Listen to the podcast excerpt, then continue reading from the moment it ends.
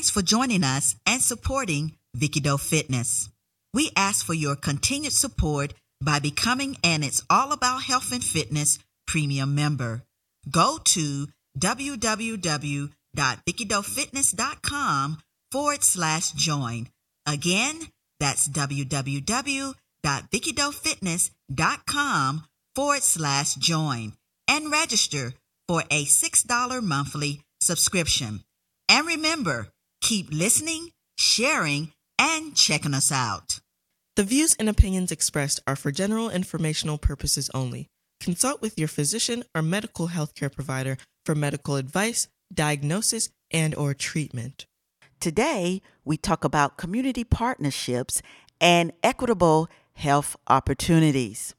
Research has shown that creating community based partnerships that focus on addressing health disparities in our communities actually work, and they bring about increased healthcare opportunities and positive outcomes.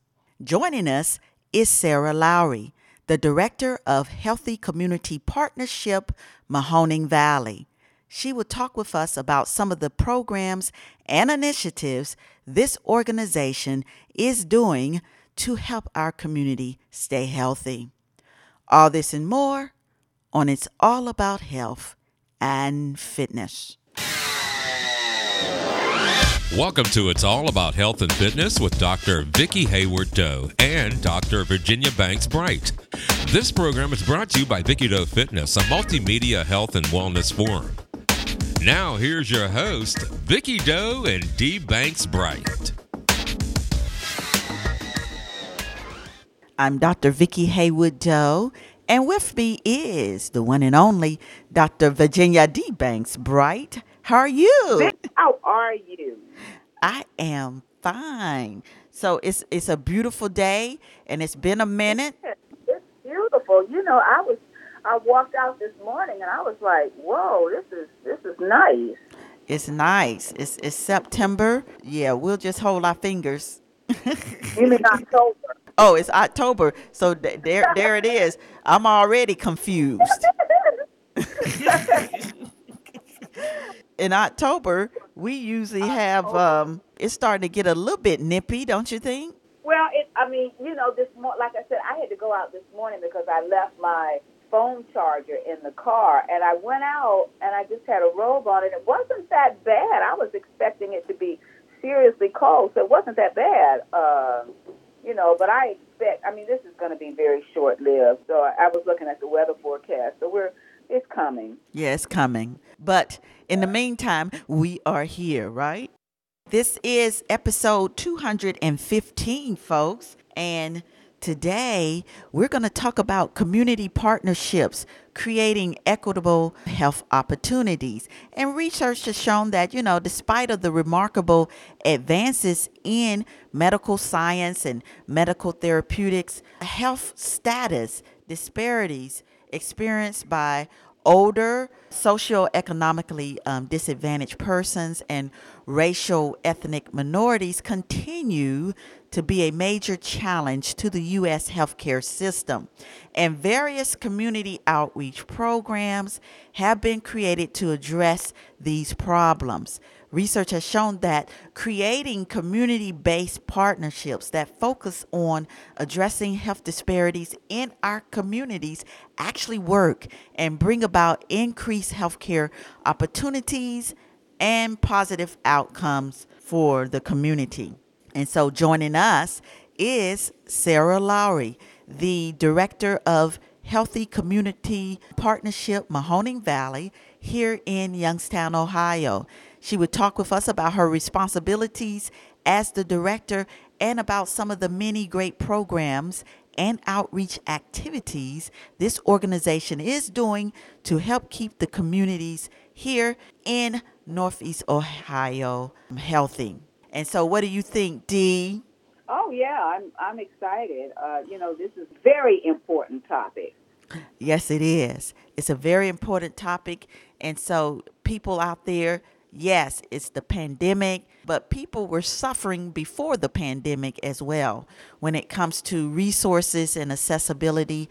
the more we try to uh, reach out to folks so that they can know where they can go, where the resources are in their community, the better, right, Dee? right, exactly. Now make sure you go. Make sure you go and sign up for our new course. Our new course on our Vicky Doe Fitness Academy platform, Emotional Intelligence, a comprehensive approach to maximizing performance and quality of life. And this is an online program, it's a course that is facilitated by our certified emotional intelligence instructor, Kelly Ashby of Kelly Ashby Consultant.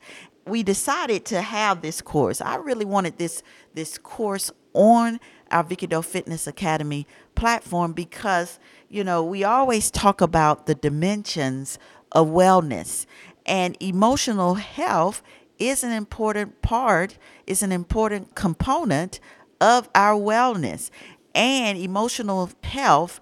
It affects our health and our well being. And so, in this course, you will be able to learn and apply the critical core competency that are needed to relate the core competencies of emotional intelligence that are needed to relate and navigate in different and sometimes stressful environments.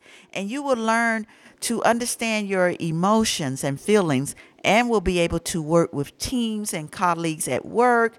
You'll be able to relate with, you know, your families and be more productive and effective in your everyday life. For more information about this course, I want you to go to vickydofitness.com forward slash emotional intelligence and sign up today. And you will be so glad that you did. And we can't wait to see you on the inside. Now, make sure, folks, as usual, you have to subscribe to this podcast. It's all about health and fitness, Vicky Doe Fitness, on Apple Podcasts, Stitcher, Spotify, or on any of the platforms that you listen to your podcast.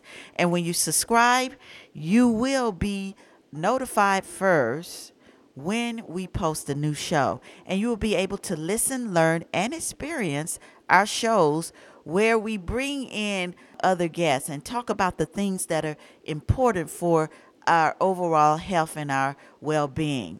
As you know, we do not just talk about our physical health, but we talk about things that we can do to preserve our mental health as well.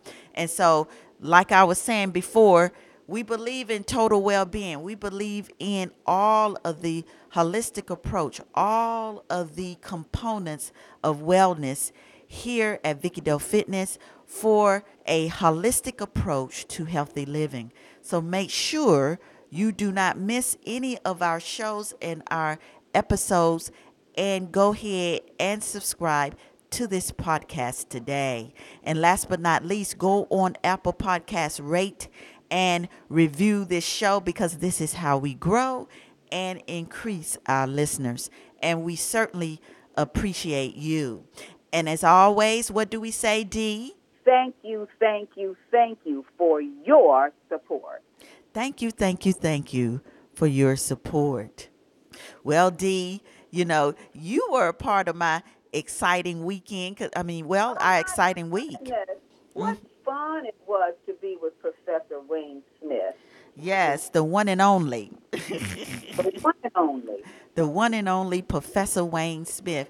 And yes, he came all the way from the University of Memphis to teach my class for the week, uh, my dance class at Kent State for the week. He brought in some improv and some some Afro Caribbean fusion, and we just had a good time. And the students loved him, you know. So yeah. looking at some of the dances that you all did, or a dance that you had on Facebook. I mean, how how wonderful it was. They they were like, wow, professional looking, like ready for Broadway. I said, whoa. Yes, yes. We were we were telling them, man, this is a show right now. This is a show already.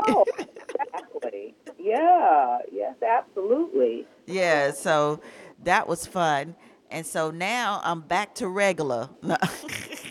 Oh, back to being a pumpkin. That's it. Back to being a pumpkin from Cinderella to pumpkin. Yeah. yeah, that's it. Yeah, but it was it was great. How was your week then, Dee? Well, my week was good. I mean, it, you know, as uh, as I have said to many people, it, I was on call this past weekend, and it was just it just always is very sad, depressing when I'm on call and seeing the huge number of unvaccinated, unvaccinated, unvaccinated, unvaccinated, sick people in the intensive care unit. Some are not making it out on ventilators, prone, the whole bit, running into your honey sweet in the hallway, and we're just shaking our heads that, that mm-hmm. this just didn't have to be this way. It just did not have to be this. Things were coming along, and now now people, the unvaccinated people, have you know created a situation where the hospitals are overrun, doctors are burned out, and nurses. So it's just it's just it's very it's been very tough. But on Monday night, I fulfilled one of my big bucket lists. Okay. I saw the Rolling Stones in Pittsburgh at Heinz Field. Oh wow! It was worth the 50 year wait that I've been waiting for to see the Rolling Stones, and they were fabulous. I mean, I had to look in the mirror because I know I have aged, and Mick Jagger and Keith Richards and, and, and all those guys hadn't aged a bit. They they still So kudos to them. I want what they're drinking. I know, but they can still do I mean, Mick Jagger oh, can Oh, still do all that. And apparently he's got an extensive workout. He bites, he runs, he he he lifts weights, he believes, and you can just he's he's pencil thin. All of them are, but he has a serious serious workout because he he it was a two and a half hour concert, Vicky, and I think maybe he went to catch his breath for about twenty minutes while Keith Richards sang. But the rest of the time, it was Keith Richards out there on the stage walking up and down. They had a long runway Okay. into the crowd. Okay. And he was up and down, up and down, up and down, back and forth. I mean, did not miss a beat and voice was on it. I mean, and this man is 78 years old. Wow. Wow. So That's we're not talking about the spring chicken here. Yeah. 78 years old. And so was Keith Richards. You know, we all thought he had mummified, but he, I mean, everybody thought that Keith Richards had mummified, but he looked great too. So they all were on top of their game, worth every penny that we spent. Every penny. So wow. yeah, you, anybody out there ha- wants to see it or has tickets or whatever, it is well worth a concert. Nobody walked from there, I don't believe, saying, "I wish he had sung this. I wish he had sung this. I wish he had done this." He gave he gave us all our money's worth, and that's all you can ask of entertainers. Yeah, Did you get, your money. money's worth? Yeah, yeah. Mm-hmm. Well, that sounds like Oh, a good, good. Um, when was it? Sunday or Saturday? Monday night. Oh, it's Uh-huh, Monday night. Monday. Mhm. Yeah, you did say Yep. that. Okay. Wow. That's good. Yep. Yep. yep. Well, all right then. All right. All right. All All right. yes. Yes. Okay. What is going on this week? Everything. Everything, Vicky. I said, you know, we never really, we always talk about climate change, but we don't really talk specifically about the numbers and the levels and stuff of mm. air pollution. So No. I know this was just put out today, and it was talking about air pollution kills millions worldwide in the western U.S. The air is only getting worse. And for the first time in more than 15 years, the World Health Organization updated its guidance for acceptable levels of air pollution. What do you think, Dee? It's, it's talking about, you know, some of the new standards for air pollution levels. Oh yeah. This is you know, I didn't know anything about this. I'm anxious to hear what they have what they have to say. Well, it says the World Health Organization has issued strict new standards for air pollution levels, and data suggests that the air in many regions across the U.S. contains much higher levels of dangerous matter than the standards recommend. WHO says air pollutants are responsible for more than 4 million premature deaths a year worldwide. Isn't that crazy? Wow. I know.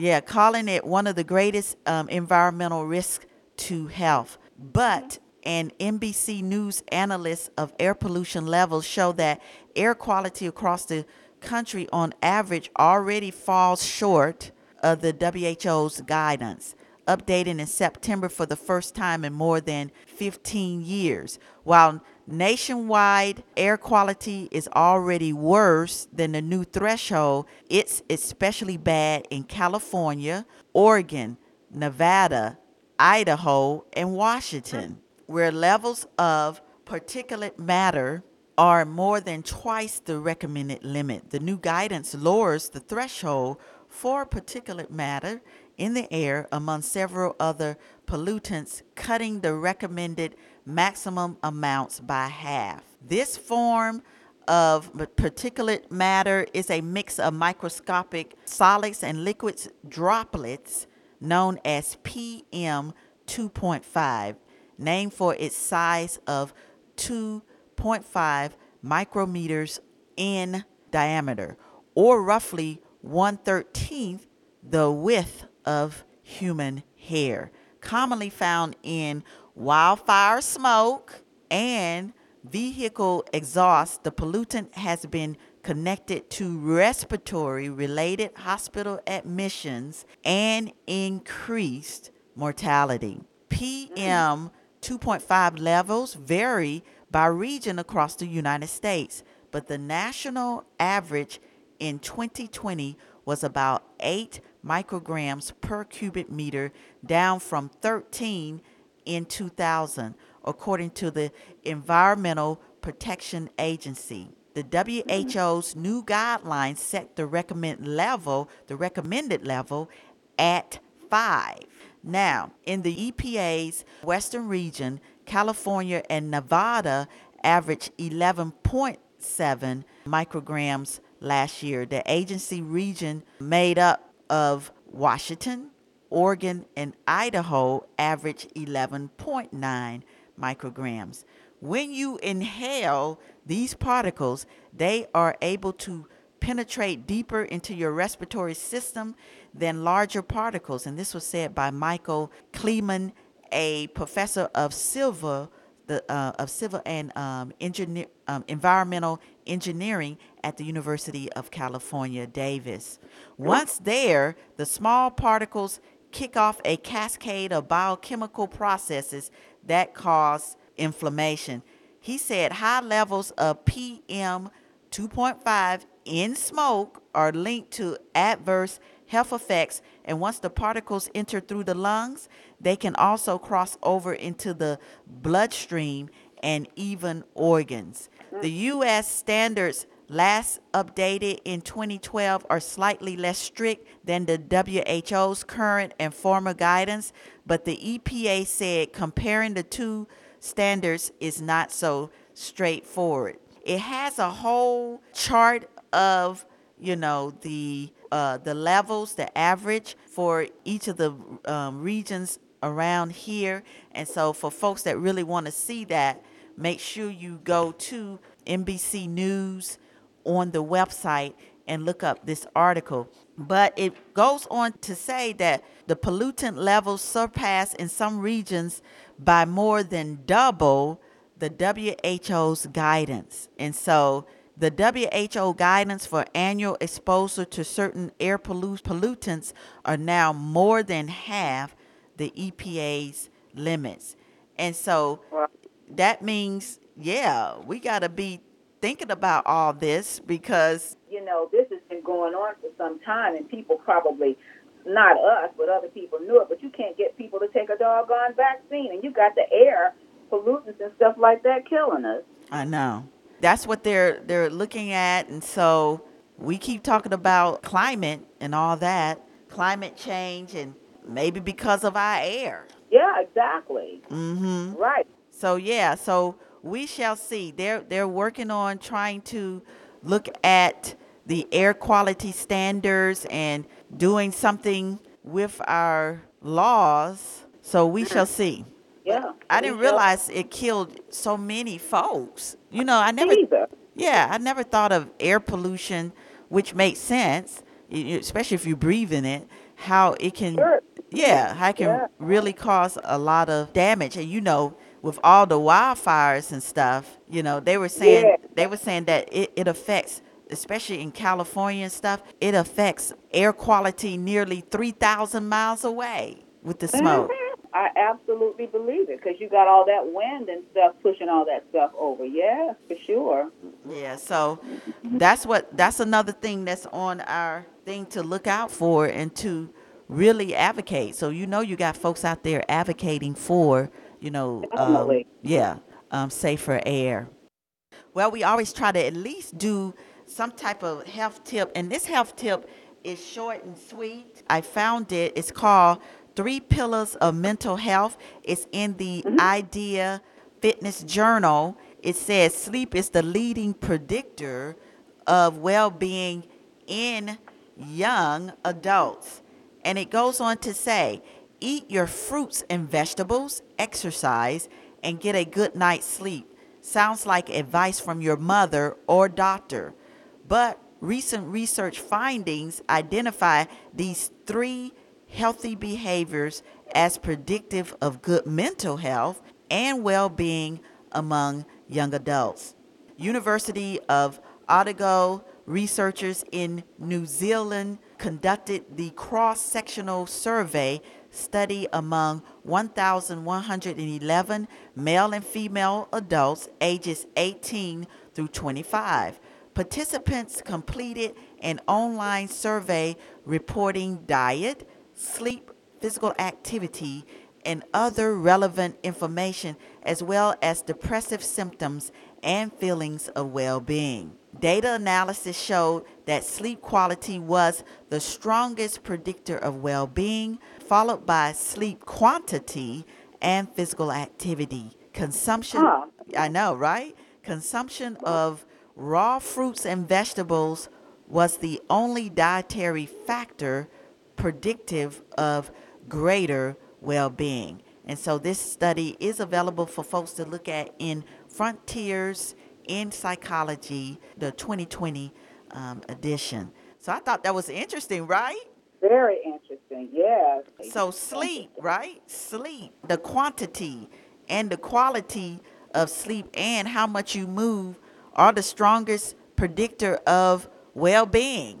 Well, I'm in trouble because I'm up every night at three o'clock in the morning. So I'm in serious trouble. serious, serious trouble.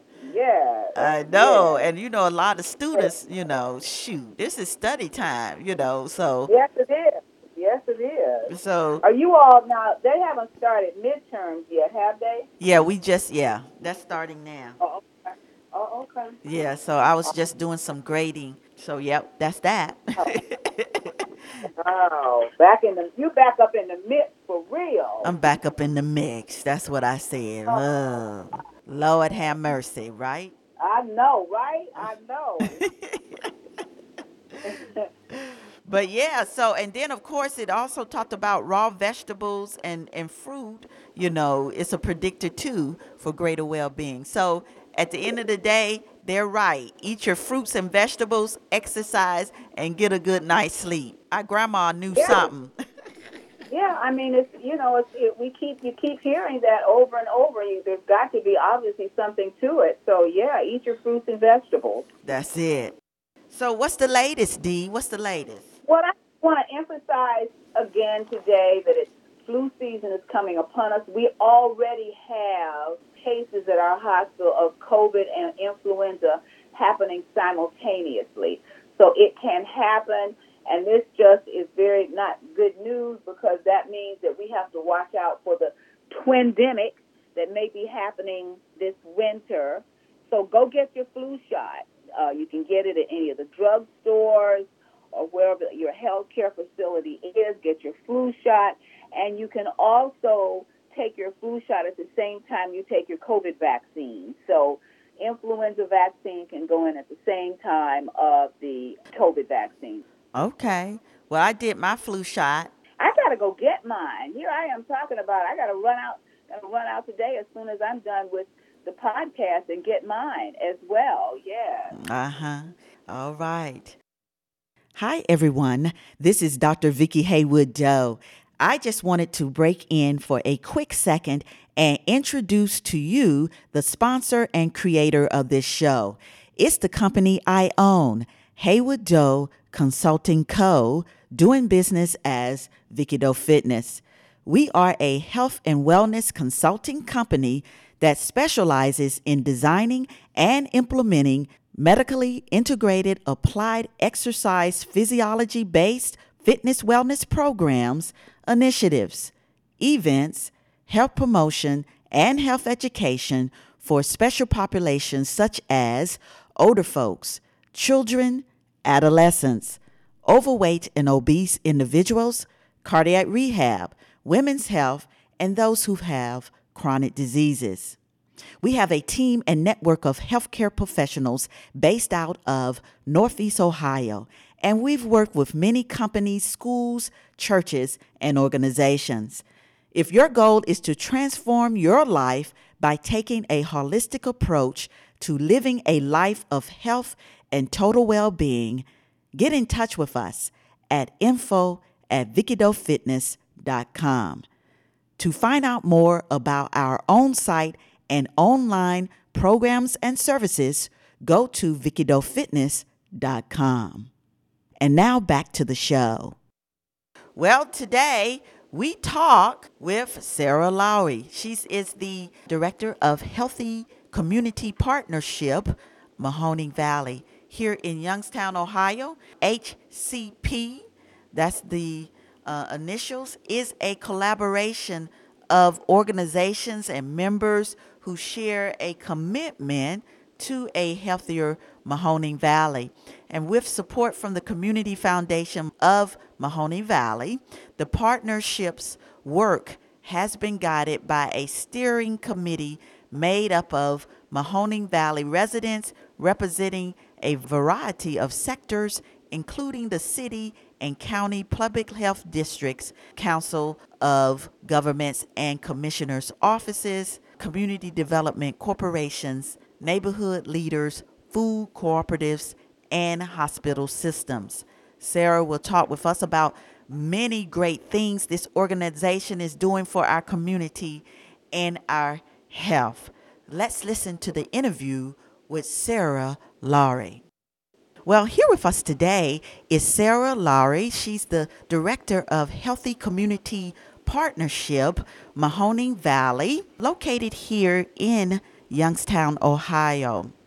Now, Sarah is an enthusiastic young professional who has many years of experience in government affairs, public policy, program development, and community organizing.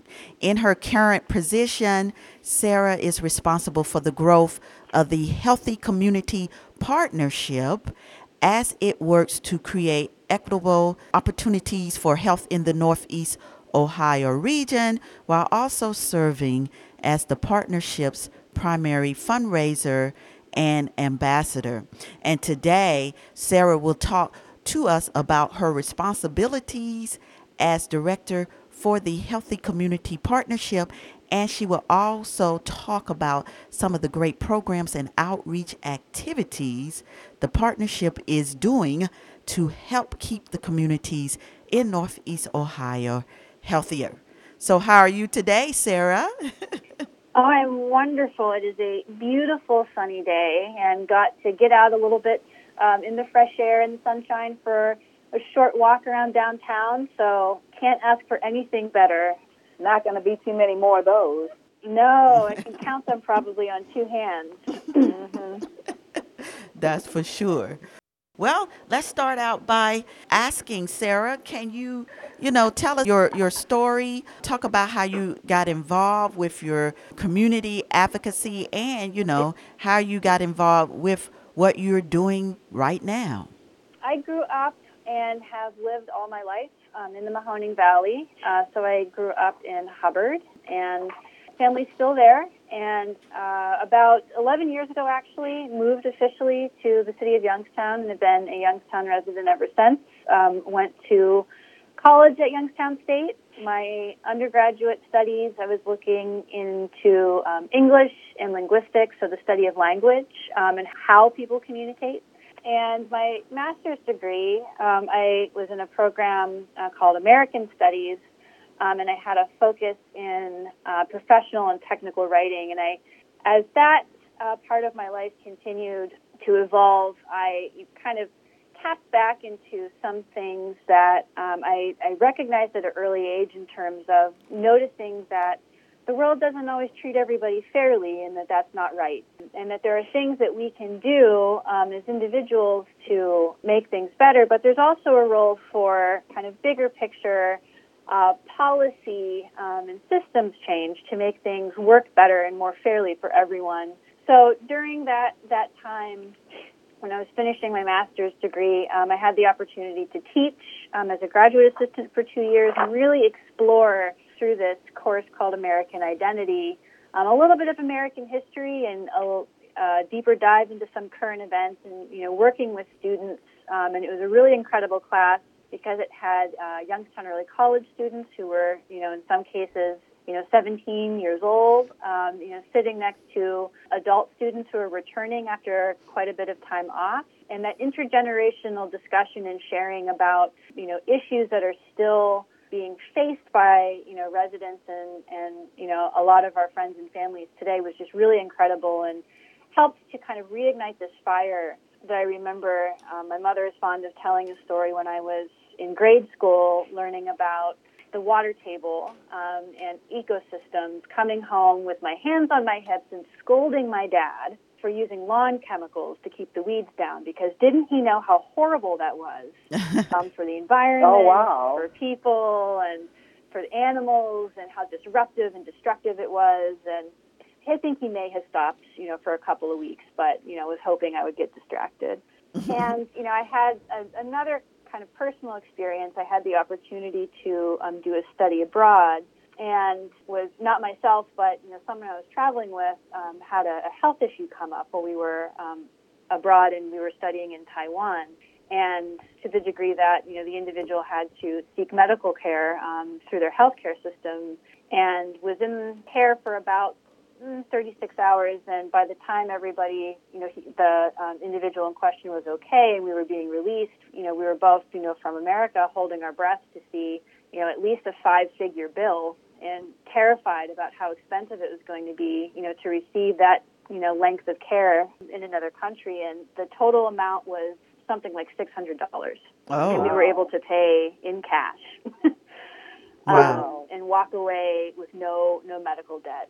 So, and this was in 2010, so it was when, you know, the Affordable Care Act and a lot of those discussions about health care and improving access to health care and quality of health care and affordability of health care was, you know, really starting to, um, you know, happen in a, in a way that hadn't before. So, you know, all of these things are kind of happening around the same time so it was, you know, really through that kind of rekindling of that fire, you know, wanting to, you know, play my part, you know, to make things more more just and fair. Mm-hmm. Um, you know, that I had the opportunity to get involved, you know, through my work or you know um, my graduate studies at the American Studies program at YSU, which is connected to the Center for Working Class Studies. So there was a lot of discussion and um, you know speakers and various things connected to public policy. So it was through that process that I was able to make connections with some folks that happen to have relationships with um, individuals in U.S. Senator Sherrod Brown's office. It was through that, you know, really dedicating myself and my time, you know, as a student and then, you know, following graduation to looking at how can I take this personal passion for you know, making a, you know, better and more just world for everyone, you know, how, more or less, how can I find a way to get paid to do that? right, um, right. So it was through that kind of passion and persistence that I was able to, you know, um, demonstrate that I, you know, am committed to um, doing this work and um, made an impression on, you know, some folks that were really able to help me get started um, in in the career path that I'm continuing to follow. Okay. You know, I have not um, embarrassed to say that I have not heard of your. You know, I, I am an infectious disease physician, and this whole thing now with you know equity and all of that. Certainly, the COVID pandemic has shined a light on all of that. I'm just, as we continue with the questions, what is the so the purpose of your organization, the Healthy Community Partnership, and how does it support the mission and goals of the Community Foundation of the Mahoning Valley? Your funding, for example. The mission of the Community Foundation of the Mahoning Valley is to be a leader and an advocate for philanthropy. So, you know, working with donors to keep um, and grow um, investments in the Mahoning Valley and helping to direct those investments in such a way that it will improve the quality of life for all of our residents. So it's really looking at how do we work with our donors to, you know, keep resources here and make those resources available to the community with um, an intention and focus on, you know, really addressing those things in the community that would have the most impact to um, improving quality of life and opportunity for for residents. You know, especially you know thinking about and, and looking at residents that have um, historically faced the most barriers um, to opportunity and in the healthy community partnerships place. You know, thinking about those residents that have experienced barriers to health. So the Healthy Community Partnership um, was created after a uh, reflective process, really looking at the community foundations, um, you know, some of their donors and fund holders. We have three what we call supporting organizations: um, the Western Reserve Health Foundation, the Trumbull Memorial Health Foundation, and the Swanson Charitable Fund. All three of them have a focus on improving health in the community in some way.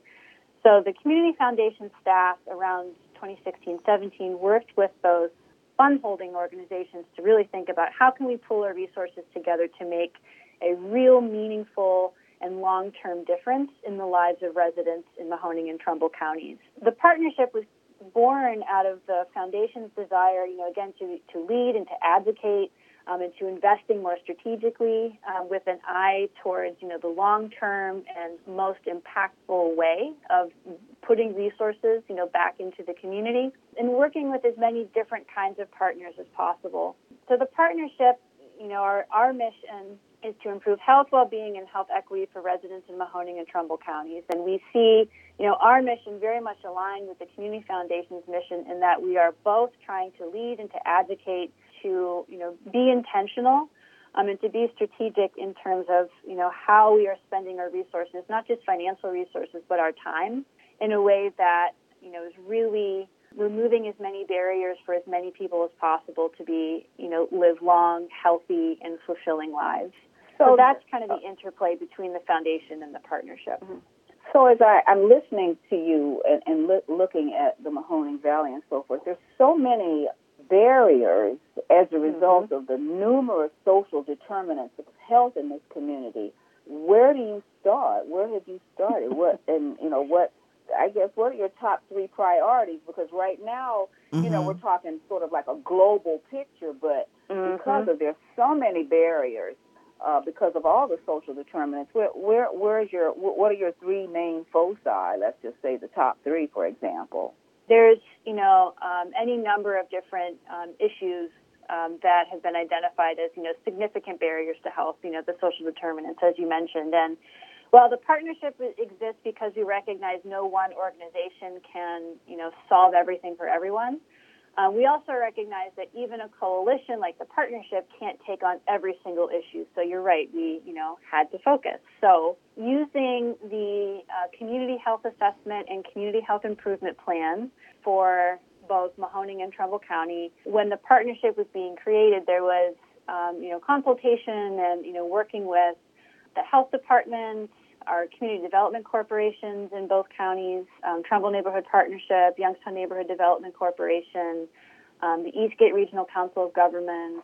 So, you know, uh, Mercy Health, so pulling together healthcare and public health and, you know, some local governments and community development groups with, of course, uh, resident leadership and looking at what data and information we had um, the three focus areas that the partnership is currently working on were identified um, within the healthy eating, active living area of you know addressing some of those social determinants. So, healthy food retail is looking at you know how can we increase um, access and affordability to healthy foods.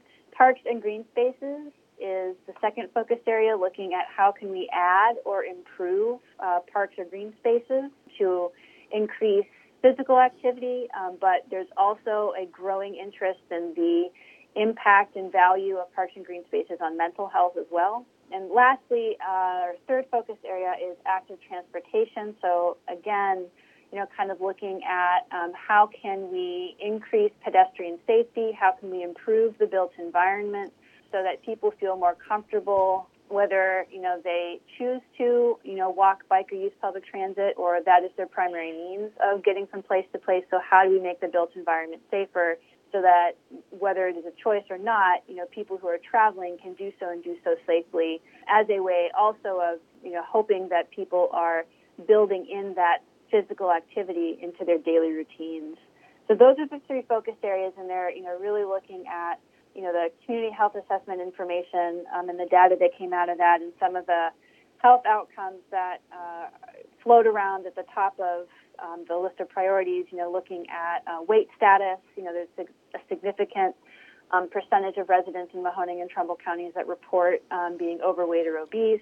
Um, a significant percentage of residents that have, you know, experiencing uh, chronic disease like diabetes, you know, and even, you know, looking at asthma, you know, so if we have more trees, more green spaces, less, you know, vehicle traffic because people are walking and biking, you know, that can improve air quality, which can certainly, you know, provide benefits for folks who are experiencing, you know, those kinds of issues um, with breathing and air quality.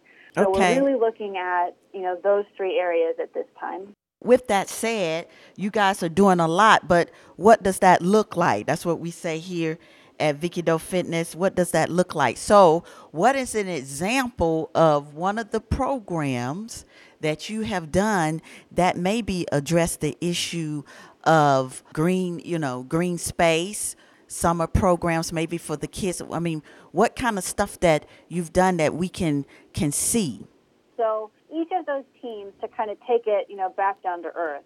Uh, Mhm. each of each of those focus areas has a team, and the team comes up with strategies. So you know, kind of as an example, I'm going to pick on healthy food for a, a minute here. Okay. Um, so we want our um, approaches to solving some of these challenges to be both, you know, kind of the program and project based, but we also know that you know public policy um, has a significant role to play for healthy food retail that's looking at improving access and affordability to healthy foods.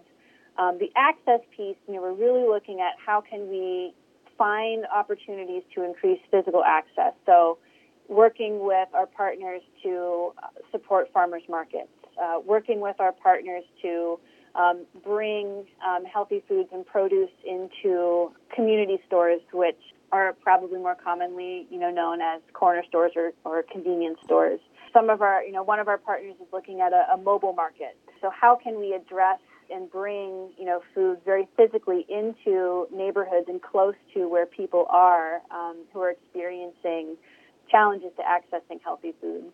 Um, the other piece of that is how do we make sure that that food once there is affordable. So we worked with a organization called Produce Perks Midwest. Um, they coordinate the SNAP Double Up program. So if you are a SNAP recipient and you participate in the program, you know, say you are at a, a grocery store that is accepting the program and you spend uh, $10 of your SNAP benefits on produce, you would receive a voucher um, for an additional $10. So you're essentially doubling that $10 and expanding the amount of, or enhancing the amount of produce that you can purchase, you know, with, with those benefits. So it's trying to encourage and make healthy food options more, more affordable and more appealing, um, especially for families. About a month ago, at the end of August, we got some good news that the organization Produce Perks Midwest received a federal grant from the United States Department of Agriculture um, for um, almost $6 million over the Hmm. course of multiple years. So that organization, you know, they serve the state of Ohio. Um, so that $6 million is for the entire state. But because that program has had a footprint here for um, since 2017, you know, they launched with uh, a grant received by the Youngstown Neighborhood Development Corporation um, and the Mercy Health Foundation, and then expanding to include and bring uh, um, the Trumbull Neighborhood Partnership in Trumbull County into the mix, and you know, continuing to bring in others. You know, we we feel pretty confident um, that you know, we'll be able to receive, you know, some of that money and support to continue the program here locally. Same organization, Produce Perks Midwest, um, was successful in um, working with state legislators um, to secure $1 million over the course of two years in the most recent state budget, also for their nutrition incentive program. So, all told, you know, available for use for that program is nearly $7 million of public investment. And again, not all seven million of that's coming here, but you know, Mhm. again, because of the relationships that we've built, you know, we we feel pretty confident that we'll be able to see a significant um, investment of that money. So, you know, Sarah, as I'm listening to you also talk about, let's just talk about this one um, focus that you have. You know, in the minority communities, there's such a food desert, such a, a desert with respect to grocery stores. And when you're talking about making available, you know, a way for them to use a coupon or something to get healthy foods and so forth, I'm sure you all have thought about this. Will you include in that also transportation for people to to I well you know Youngstown I live in Liberty for example and Giant Eagle is way out on you know Belmont mm-hmm. Avenue and there's so many minority communities in the city that don't have the kind of stores that even have the healthy food. So how are you all sort of tackling that for an equitable distribution of of, of, the, of that kind of situation? And that's you know one of the big reasons why you know many of our partners you know have certainly been involved in conversations um, you know with local governments and other players about you know how do we you know get a grocery store or grocery stores you know especially in the cities of Youngstown and Warren where you know hundreds if not thousands of folks are experiencing food insecurity. And like you said you know predominantly and you know most affected are um, uh, residents of color and in those neighborhoods. You know, while we are continuing to look at and explore those opportunities, you know, to, to bring something new in, that's part of the reason the partners have really focused on how can we work with what we have right now and bring um, healthy foods to the people um, as opposed to trying to, you know, because we know, like you said, transportation and, you know, that physical access is a barrier. So that's why, you know, working with, you know, um, farmers markets, you know, and you know, bringing those you know market opportunities in, you know, closer to where people are. You know, the that's the you know rationale for the mobile market. You know, bringing it to where people are. Same thing with the community stores. You know, those stores and those businesses, a lot of which are owned by you know people of color that also are residents. Um, and have families that live in those communities. You know, that's another reason why you know there's that investment in in that way too. But you know, the transportation component we do, you know, work very closely, and we know that transportation is a significant barrier. So, you know, we're very excited and you know hopeful that we, you know, we are one of our partners is WRTA, you know, the public transit um, service in Mahoning County, and you know, we're thrilled that you know we've been seeing some progress and expansion more into Trumbull County to really make it a regional, um, you know, transportation service. And you know, they are uh, you know looking at and have had a couple public meetings to make it so that there's no more fares. You know, they want to continue the free fares that they've started, you know, because of the pandemic. They want to make that permanent. So, you know, continuing to look at, you know, how do we make trans, you know, they're continuing to look at, and we're very encouraged to see um, how to, you know, increase service, um, how to improve service, and how to remove barriers, you know, to accessing that transportation service. So we're trying to work with multiple different components, you know, like you mentioned, towards that problem of access, you know, by bringing food closer to people, but also, you know, for those opportunities or for those situations where travel is necessary, making the travel um, as barrier free as possible. So let me know something. How about you say what is it? Healthy community partnership. How how long has that been? And then the partners. What does that mean? Partnership. I looked on on the website and I saw a few folks that I knew. So what does that mean when it says partnership? What what's their you know role? Especially if you're a business or you're an organization. You guys just what look at things, act. uh, You know, do uh, research out there. I mean, what's what is that?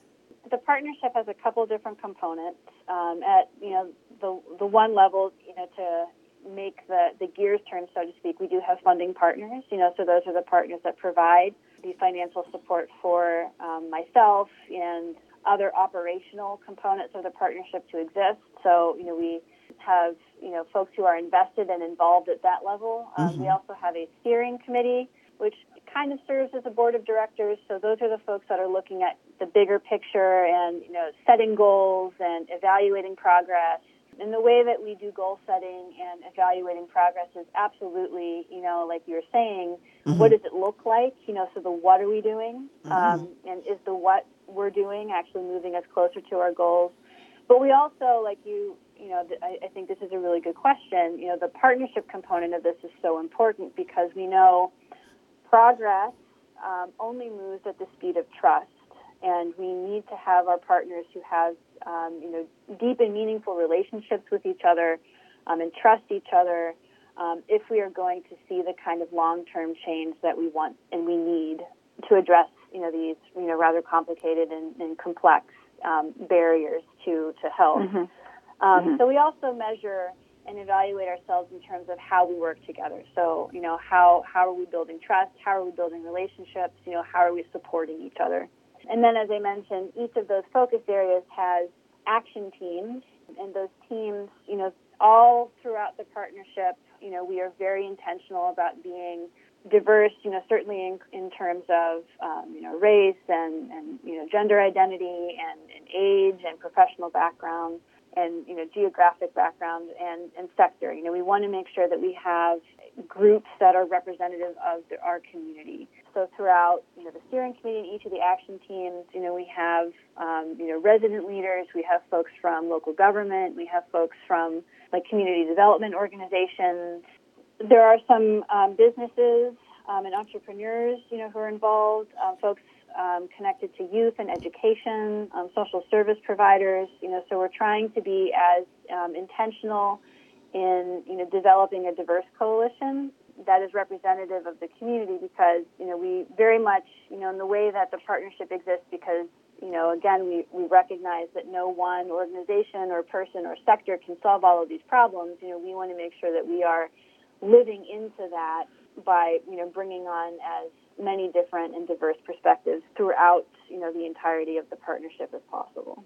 With all that said, you know, with the pandemic here, and it mm-hmm. seems like it's going to stay for a long time. longer than anyone wants.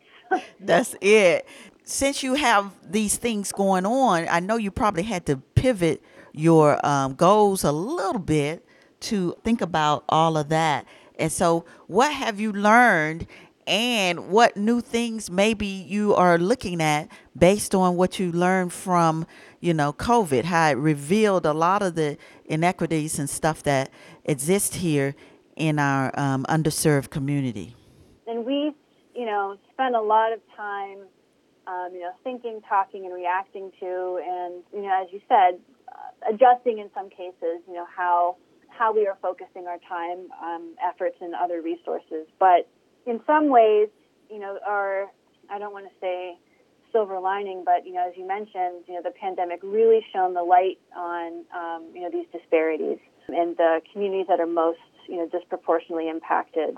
And you know, for some folks, it was kind of a saying what has been known for a long time, and in some cases, it was you know um, showing folks things that you know they hadn't seen before. So for us, you know, one of our takeaways was you know it's now a little easier to talk about social determinants of health um, because we have, you know, seen and you know it's been in you know headlines and um, you know local, regional, and national news stories. So there's a little more familiarity with what does that mean and how are people impacted by social determinants of health and you know what does you know something like wages or jobs or you know ac- access to food you know how does that impact health you know those connections are a little clearer for some folks and, you know, as you mentioned, the um, communities um, and individuals that are most impacted, um, it's also made, you know, very plainly clear that, you know, in, in our community and, you know, across the country, it's um, communities of color that have been, you know, most impacted by the disparities that the uh, pandemic has, you know, really um, brought out into the daylight, you know, for, for everybody to, you know, see and, you know, not able to look away from or, or to ignore anymore.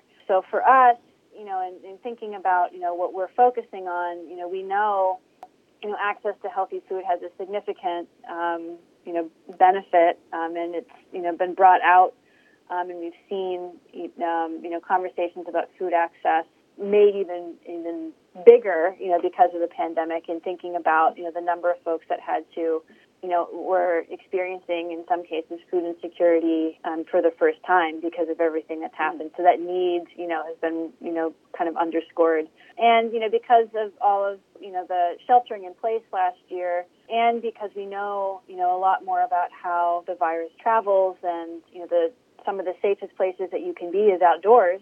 You know, that kind of emphasized, you know, our, um, you know, priority and desire to, you know, add or improve, you know, those parks and green spaces in our neighborhoods. And we know, you know, as much as it breaks my heart to say that not every neighborhood has, you know, that, that um, green space that is, you know, welcoming and well maintained and providing that safe space um, for people to be out and to be active.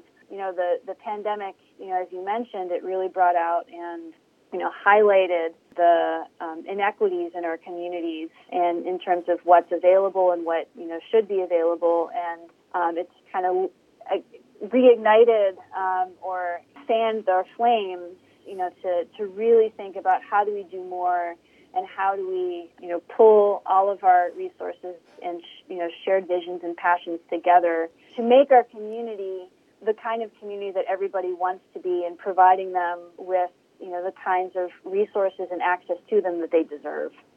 Sarah, quick question. At my my mm-hmm. last question, because I know we're probably getting to the end, but um, mm-hmm. you know, one of my pet peeves about uh, Youngstown and its organizations is, is their organizational structure in terms of their board of directors and you know leadership team and all of that. So, does your organization have you think a pretty good diverse? Eh, well, first of all, is there a board of directors, or how is the organizational structure? Is there a board of directors, or some sort of hierarchy like that, or and if you do have that, is the makeup, does it represent the people that you all are supposed to be representing? You know what I mean? So for the partnership, you know, we do have that steering committee that, you know, serves as that oversight um, body, you know, for the mm-hmm. partnership's mm-hmm. activities in its entirety. Um, mm-hmm. And I would say, you know, um, you know, the like like any board um, or steering committee, there are co-chairs, and you know, they work with me and, you know, we do try to be as intentional as we can um, in terms of, you know, nominating members to that steering committee that, you know, do represent um, the community in which we are serving. And, you know, we, you know, think about representation um, and trying to ensure that there's diverse representation in, you know, a few different ways. But, you know, certainly mm-hmm. we know that in, in over the last year, we've also because of the pandemic, you know, highlighting health disparities, you know, there have been cities um, and counties and, you know, other bodies throughout the country uh, recognizing racism as a public health crisis. The cities of Youngstown and Warren locally, you know, doing that last year also. So we certainly know that um, racism and, you know, the impact of, you know, those policies and practices on people's lives, you know, have, you know, led to some of the health inequities and disparities that we're talking about. So we certainly want to be mindful of representation, you know, for those communities that are most impacted. So certainly, you know, we're considering um, race, but also, you know, age, profession, and you know geography. We want to make sure if we are representing the valley that we are representing the valley. You know, we want to make sure that if we're talking about you know health disparities, that we are you know working with and talking to people who are most impacted, um, you know, by these various barriers that we have identified. So, are we perfect? You know, no. You know, I, I don't want to, you know, say anything that is an exaggeration or untrue, but we are certainly trying to do the best that we can to be very intentional about representation at the steering committee and then throughout the action teams as well. All right. Well, this was a great conversation. And excellent. Yes, yes. And I'm so glad that you came here on the show to really talk about the healthy community partnership because I didn't I didn't really know that you guys existed. So now I do yeah, know. I didn't either. Yeah. So now and then everybody else that's listening will know as well. So, how can folks get in touch with you to become either partners or to reap some of the benefits of uh, the resources that you're making available for the community?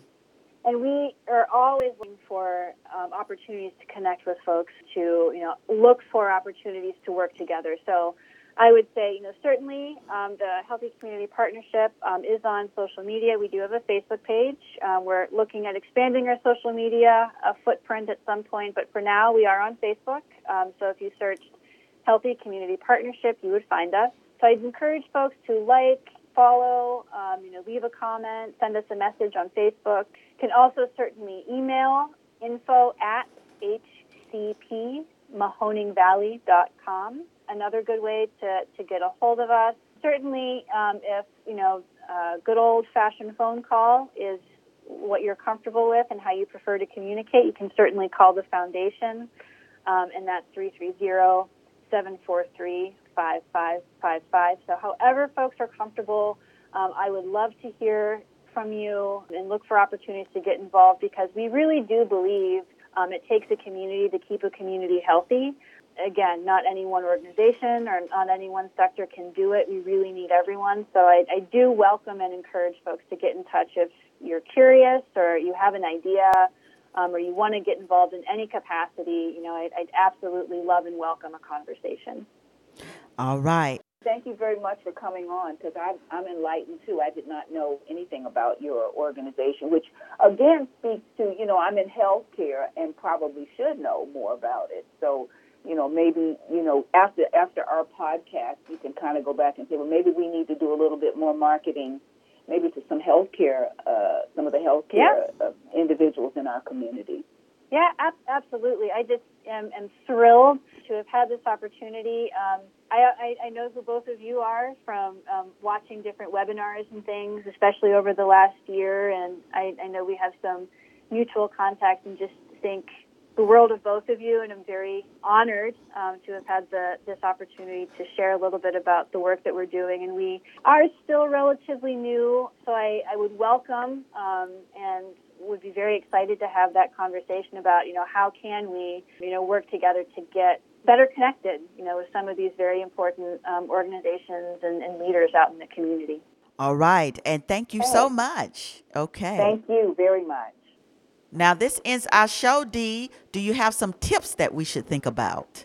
Well, I think uh, it was really fun to hear from Sarah Lowry, and it sounds like they're doing great things to try to bring some resources into our community to, um, you know, hopefully close the gap in terms of healthcare disparities. So it was it was really fun to listen to her, and and good for them. Uh, you know, we pointed out some some things that might be helpful, and hopefully that after our interview with her. Uh, she'll take some things back to her board. So hopefully it'll be a, a quick, quick sharing uh, information between you know us and and their organization. Yes, us and the organization. And so yes, it was nice for her to come because I really hadn't heard of the organization, and so we are glad to help promote this. Yes. You know, put it out there, right? Exactly. Absolutely. Absolutely. That's it.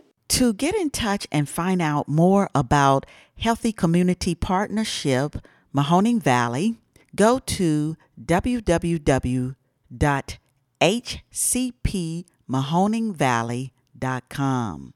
You can email Sarah Lowry at info at hcpmahoningvalley.com. As always, folks, for more information, make sure you go to our website, VickiDoeFitness.com.